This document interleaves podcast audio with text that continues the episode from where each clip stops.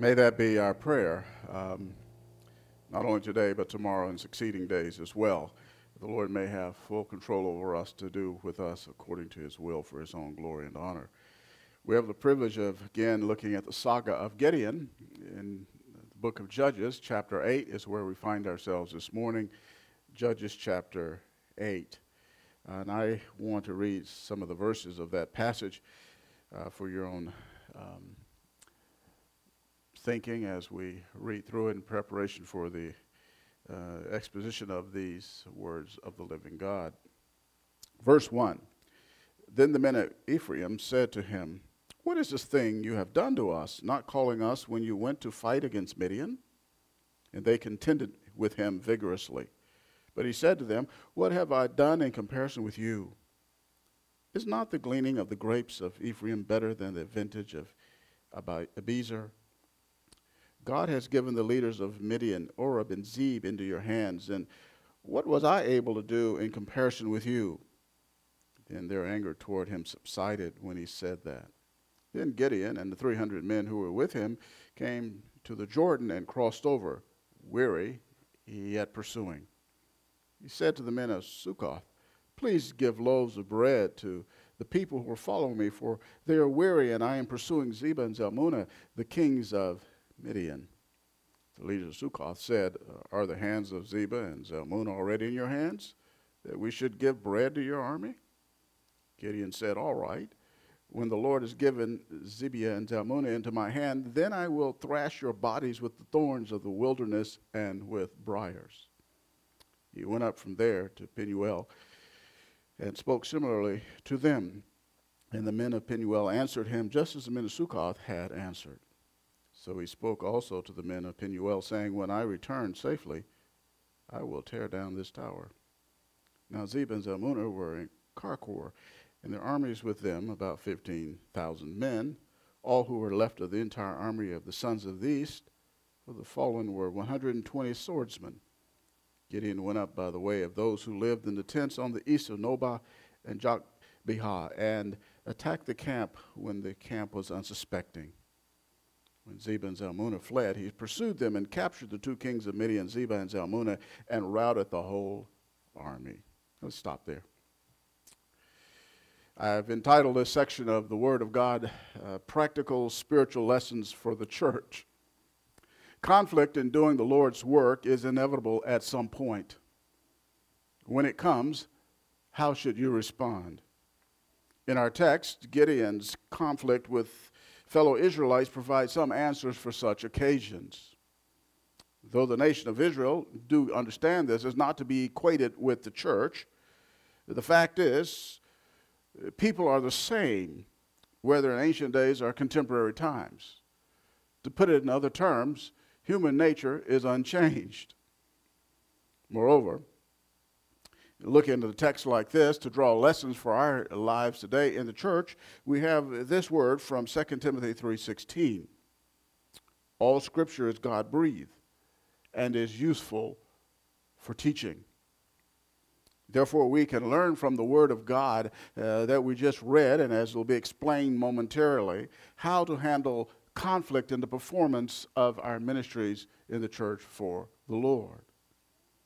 The narrative before us will give us insight, it will give us wisdom, it will help us. So when dissension comes, the first thing we learn in the passage before us from Gideon's experience is this: pursue unity. Pursue unity. Verses 1 through 3, those verses show us a conflict. Gideon had conflict externally, as you know, with the Midianites. But another conflict arose here in the verses, in the opening of this passage. The conflict is from within. It's from within the nation itself. It's internal. You would think, after a great victory occasioned by Yahweh's intervention, there would have been offerings of thanksgiving to him. There would have been an ascribing of glory to him. Perhaps they would have assembled to say, let's offer offerings of praise to the Lord for what he has done. Instead, the tribe of Ephraim angrily confronted Gideon. Listen again to the words. What is this thing you have done to us, not calling us when you went to fight against Midian? They were aggrieved, and they complained for not being included at the beginning of the warfare with Midian. They felt insulted. So they came to Gideon belly aching. They suffer from injured pride and even jealousy at what Yahweh had done through Gideon. These were sinful attitudes expressed here in this verse. Sinful attitudes like these are like crowbars in relationships. They pry apart relational cohesion. They work to disunify that which was in union. Team Israel at this point was divided. And by the words, I think you can see that Ephraim felt entitled to have been summoned at the outset. And the reason for this, Ephraim was, at this point in the nation of Israel's history, the largest tribe in that nation. Remember, I read from 3 John a moment ago, they're reminiscent of Diotrephes. 3 John 9, that evil leader in the church that John wrote to.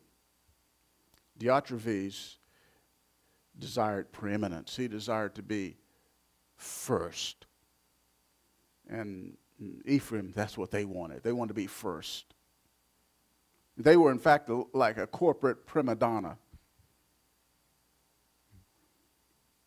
You know, there is a practice across our nation memorializing people who have achieved renown or are considered worthy of being honored by roadside signage. We've all seen it. We've all driven down the highways and we've seen those signs. This is the home of whomever. If such a practice had existed 3,000 years ago in Israel, maybe Ephraim would have erected a sign that read, "Entering the inheritance of the tribe of Ephraim, the tribe of Joshua, the son of Nun." Remember Joshua, the general of the conquest? He's our homeboy. He's at our tribe. This is where you are now. You've gotten there, General Joshua. You know, he was Moses' assistant. So with their size and with their own self-importance and with the esteem of having none other than Joshua being a member of their tribe, we could see how they felt entitled to be, talk to me first. And that's the way pride works. That's the way jealousy works. That's the way it works when people feel like they are deserving and entitled. But it doesn't stop there. Look at the bottom of the verse. It says this, "And they contended with him vigorously." The NIV renders this part of verse 1 this way, "And they criticized him sharply." So this wasn't just a kind of a, well, we're kind of upset. No, no, no, no. They went after him. These were disunifying words. Talk this way to the man. Such a conflict at this point required a decision. What do you do when someone comes and unjustly attacks you, criticizes you verbally? How do you respond? Well, you can respond this way. You can pour gasoline on the fire, or you can deprive the fire of oxygen. Gideon's words, as we'll see momentarily, or the latter, they were like a fire extinguisher. In a kind of proverb, Gideon does something. Notice, he says, "What have I done in comparison with you? Is not the gleaning of the grapes of Ephraim better than the vintage of Abiezer?" What he is doing here in this kind of proverb, he is belittling his own accomplishment and elevating theirs. He says, in comparison to you, Ephraim, oh, what have I done? Further, he says, God has given the leaders of Midian, Oreb, and Zeeb into your hands. Look at what God has done through you. He's allowed you to capture two of the Midianite kings. By the way, Midian, they had more than one king. They could have up to five. Back in Moses' day, they did. And here are two of them. And Ephraim, whom Gideon had called to the battle after the initiation of the conflict, had come, and God had given these two leaders into their hands. What can we say about Gideon's response here when he says their work is greater than his own? Gideon's reply demonstrated an absence of ego or pride. It's the negative. There's a positive, and it demonstrated wisdom. Gideon anticipated the words of Solomon recorded in Proverbs 15:1. A gentle answer turns away wrath, but a harsh word stirs it up. Gideon had an opportunity to say he could give as good as he gets. Some people like to do that. No, you don't come against me that way. I'm going to give it back to you just like you gave it to me. That kind of interchange is unhelpful. The wise interchange is a gentle answer. It turns away wrath. You know, that's a good verse for any relationship, isn't it? Not only in the church, but in any relationship, because there are always people who are cantankerous, upset about something, and their words reflect it. The wise person says, I'm going to answer gently. I'm not going to return a harsh word. Did it help? Look at the bottom of the verse. Then their anger toward him subsided when he said that. The temperature was lowered. Charles Fuller was a radio evangelist used greatly by God in yesteryear. A man verbally assaulted him publicly. When questioned about it, Fuller replied, "Yes, God bless him." What? The inquirer said, "You do not seem upset." Fuller replied, quote, "Why should I let someone else decide how I am going to act?" End of quote. Fuller is right. You see, we're not responsible for how people treat us, but we are responsible for how we treat them. Fuller understood that. Not only that, our response is to be governed by the word of God. 1 Peter 3:9. Peter is writing to the saints, and there will be opportunities for things said outside the church and inside the church. 1 Peter 3:9 says this, "Not returning evil for evil or insult for insult, but giving a blessing instead. For you a call for the very purpose that you might inherit a blessing." You see what the Word of God says? Someone, they come toward you with evil, you don't return evil. That's what Jesus told us. You don't resist an evil person. But giving a blessing rather than an insult. You insult me, you hit me hard, I hit you back harder. Christian response is, no, you give a blessing. That's what Fuller did. Yes, God bless him. Remember he said that? Here's the rationale. For you were called for the very purpose that you might inherit a blessing. Listen, here's what this verse is telling us. When you give someone a blessing, you say they don't deserve it, neither did you. You didn't deserve the blessing of eternal life. We forget that. We're worried about what somebody deserves or does not deserve and forget what we didn't deserve. And here we are, the recipients of a blessing that cannot be surpassed, eternal life. We'll inherit that blessing. Think about that next time someone comes at you. Just bless them. Speak well of them. Because you know, hey, what I deserved, but what I've got. There's a little saying some of us have said, we say, how are you doing? Say, better than I deserve. It's true. So we have the undeserved blessing of eternal life. You say, but it hurts. Take it to the Lord. What did Jesus do? He committed to him who judges righteously. Just take it to the Father. Father, you see. I'm going to do what you say. You handle it. I'm going to just do what you say do. So we're not to respond in kind. We're to respond differently. And that marks us off as children of God. Now I'm going to tell you, Gideon's response was a wise one. In fact, it more than likely, without question, it forestalled a widening of the rift. The fragmentation didn't get any bigger. Perhaps it restored it.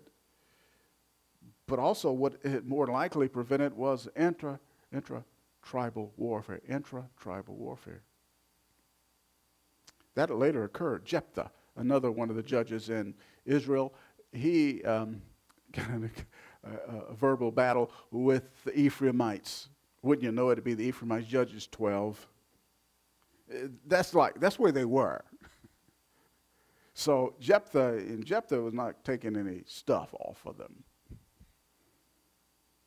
And so his response led to a warfare between Jephthah and the Ephraimites. Gideon's reply promoted unity and peace. And that is what we're to do. We're to pursue and promote unity among ourselves. Ephesians chapter 4, verse 3 puts it like this. Be diligent to preserve the unity of the Spirit in the bond of peace. This is the responsibility of every Christian in the local assembly.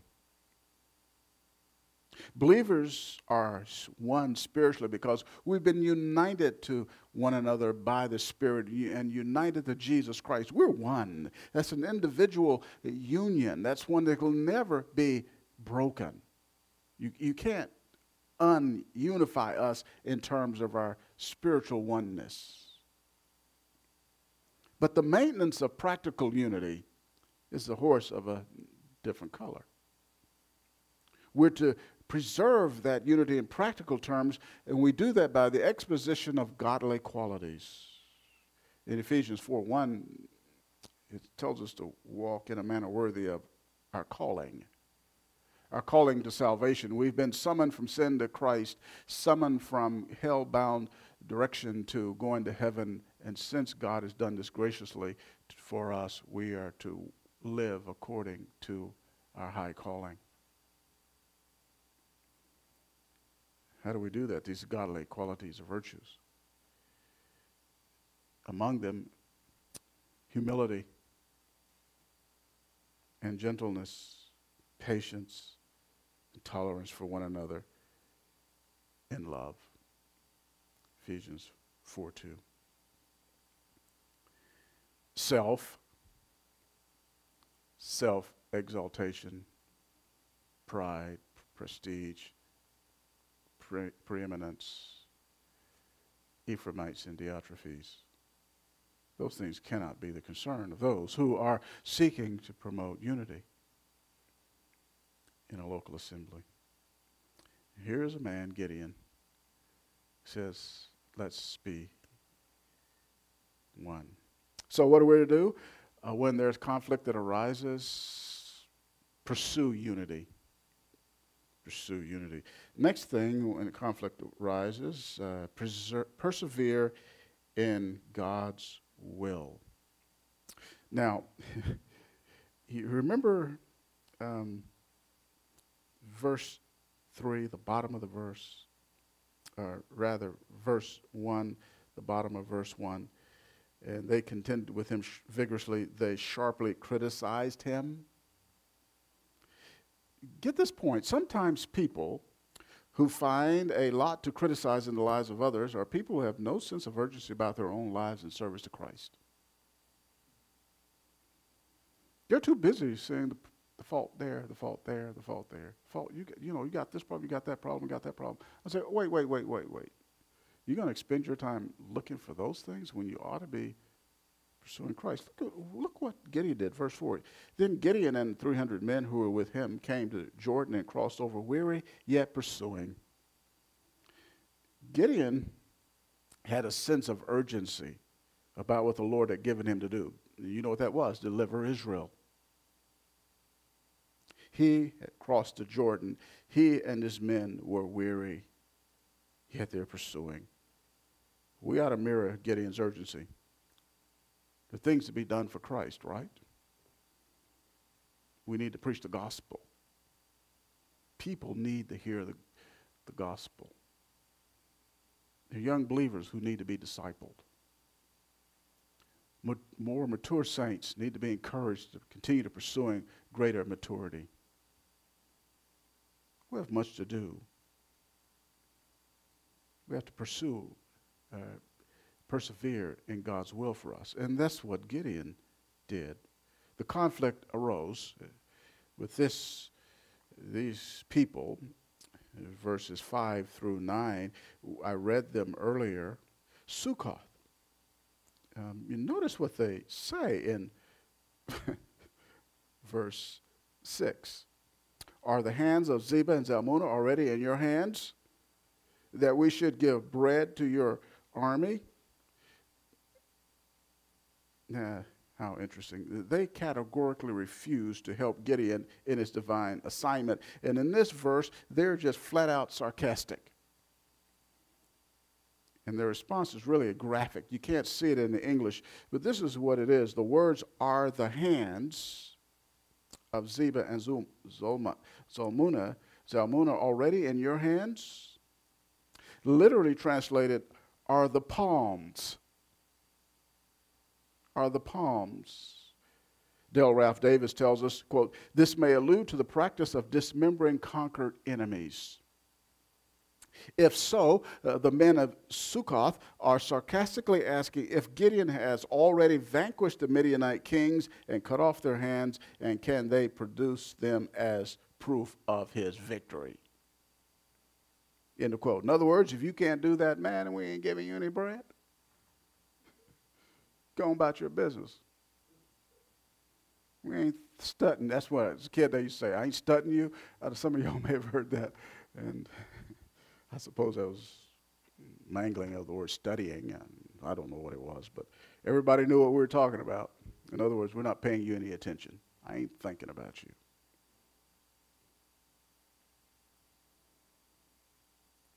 Likewise, the men of Penuel refused to help Gideon.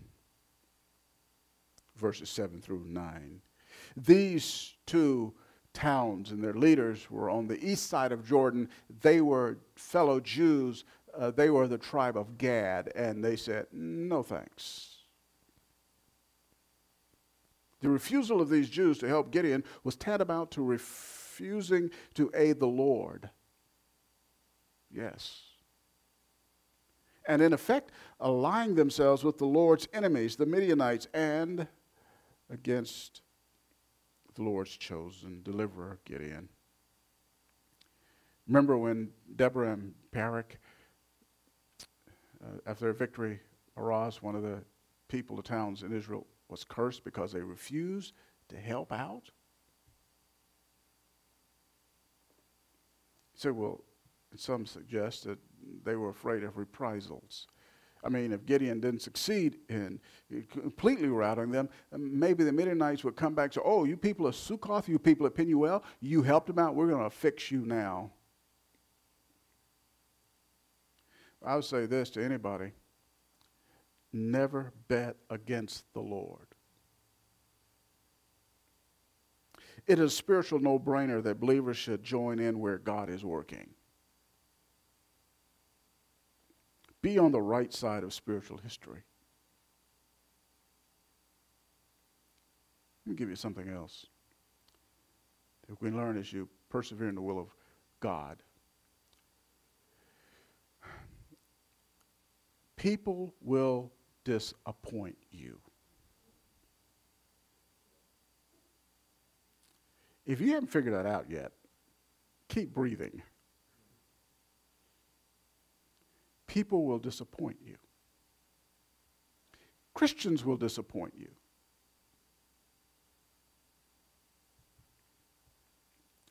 I've seen that for decades. People who have disappointed their fellow believers because of their actions. When I was younger, it stung more because I was naive. I'm not naive any longer. I left my naivety, being naive, back there.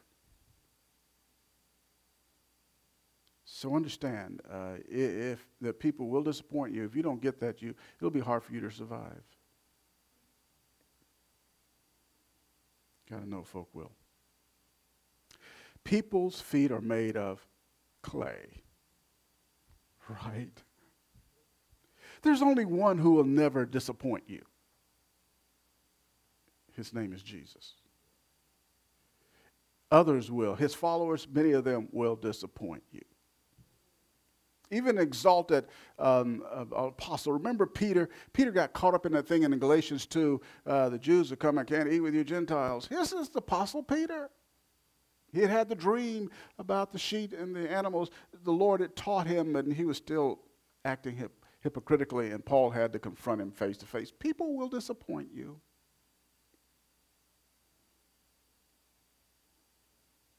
You keep on going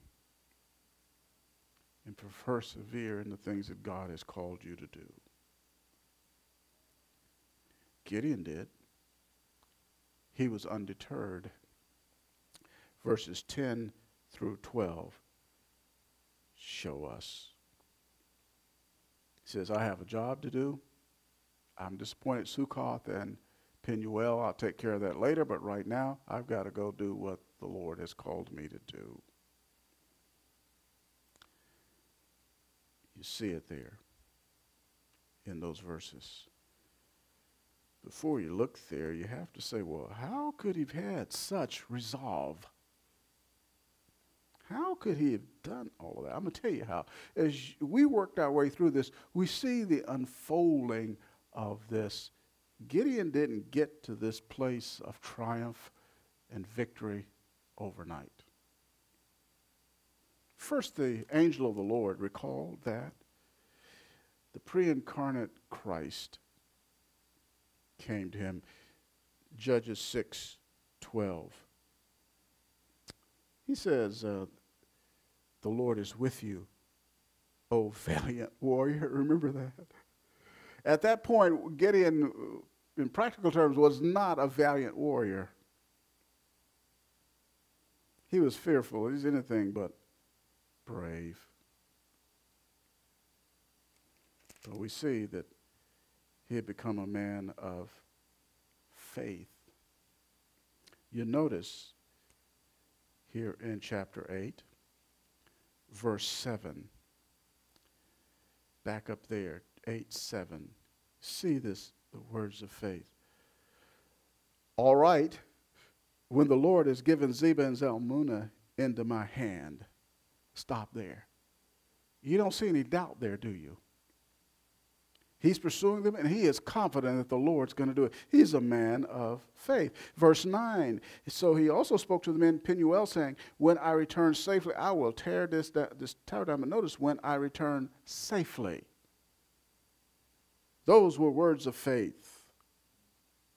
He had become a mighty man of valor.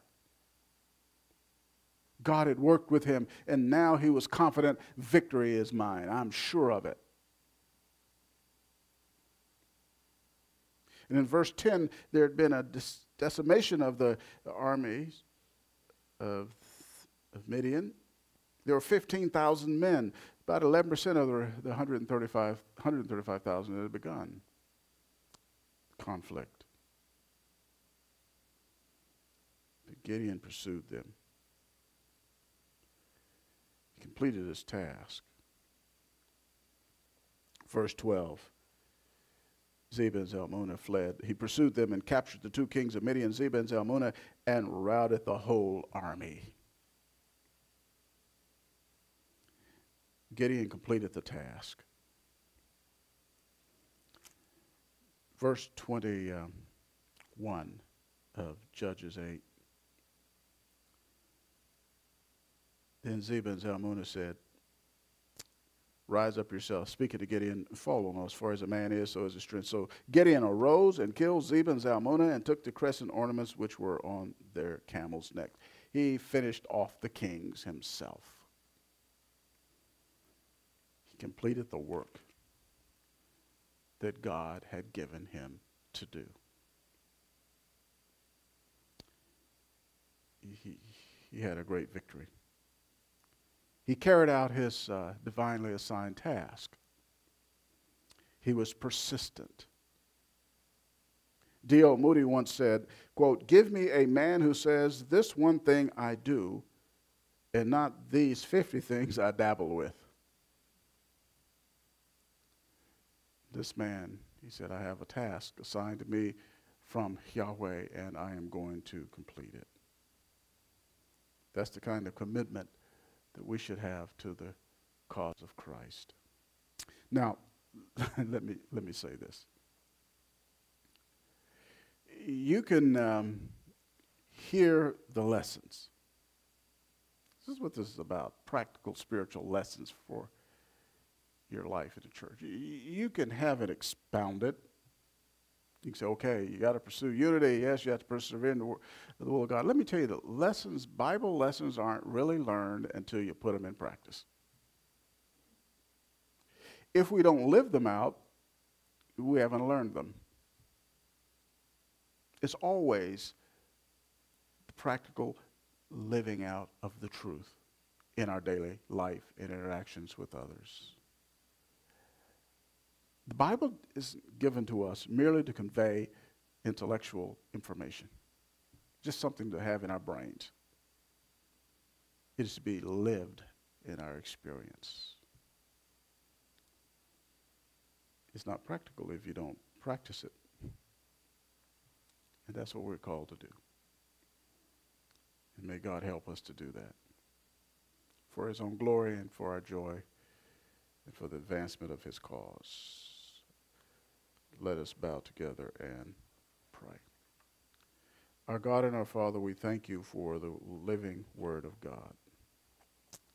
We thank you for its practical application. Thank you for your truth to help us to see so that we might live lives that are increasingly pleasing in your sight. May what we heard today be lived out in our life when we're confronted with challenges such as Gideon's, challenges like his, appropriate to our own day and age and our circumstance. May these spiritual principles undergird us and guide us as we recall them. We thank you for the privilege of hearing and knowing what your will is for us in these things. We pray these things in Christ's name.